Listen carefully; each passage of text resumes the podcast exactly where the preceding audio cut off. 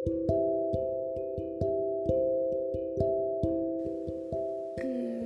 jadi kemarin, eh, nggak kemarin juga sih sebenarnya, udah beberapa hari lalu. Ada satu partner mengeluh aku yang cerita dan kali ini aku mau coba nuangin keluhannya dalam podcast. Jadi seperti kebanyakan orang, kebanyakan kita pernah kan ngalamin yang namanya friendzone. Nggak asing lagi sih, udah banyak hati yang jadi korban, banyak hati yang mati sia-sia, dan akhirnya memilih untuk menyerah. Selalu ditanya kenapa menyerah.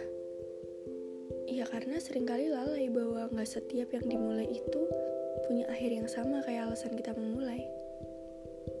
Manusia suka tinggi hati. Jelas tidak ada yang disalahkan kalau sudah seperti ini. Bukan salah siapa-siapa juga.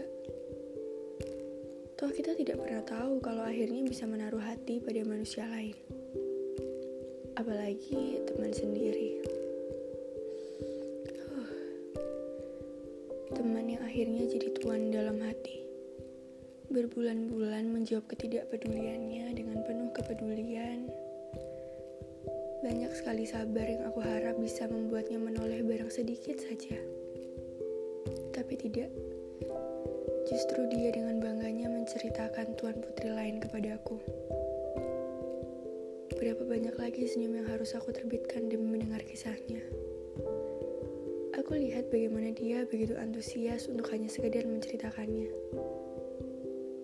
Aku tidak bisa menepis bahwa aku ingin seperti tuan putrimu.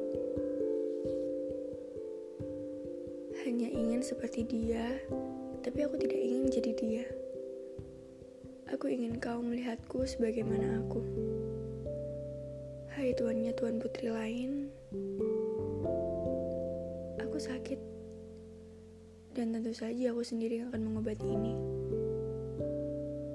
Ketika aku perlahan pulih, ternyata kau juga perlahan membuka istanamu untukku.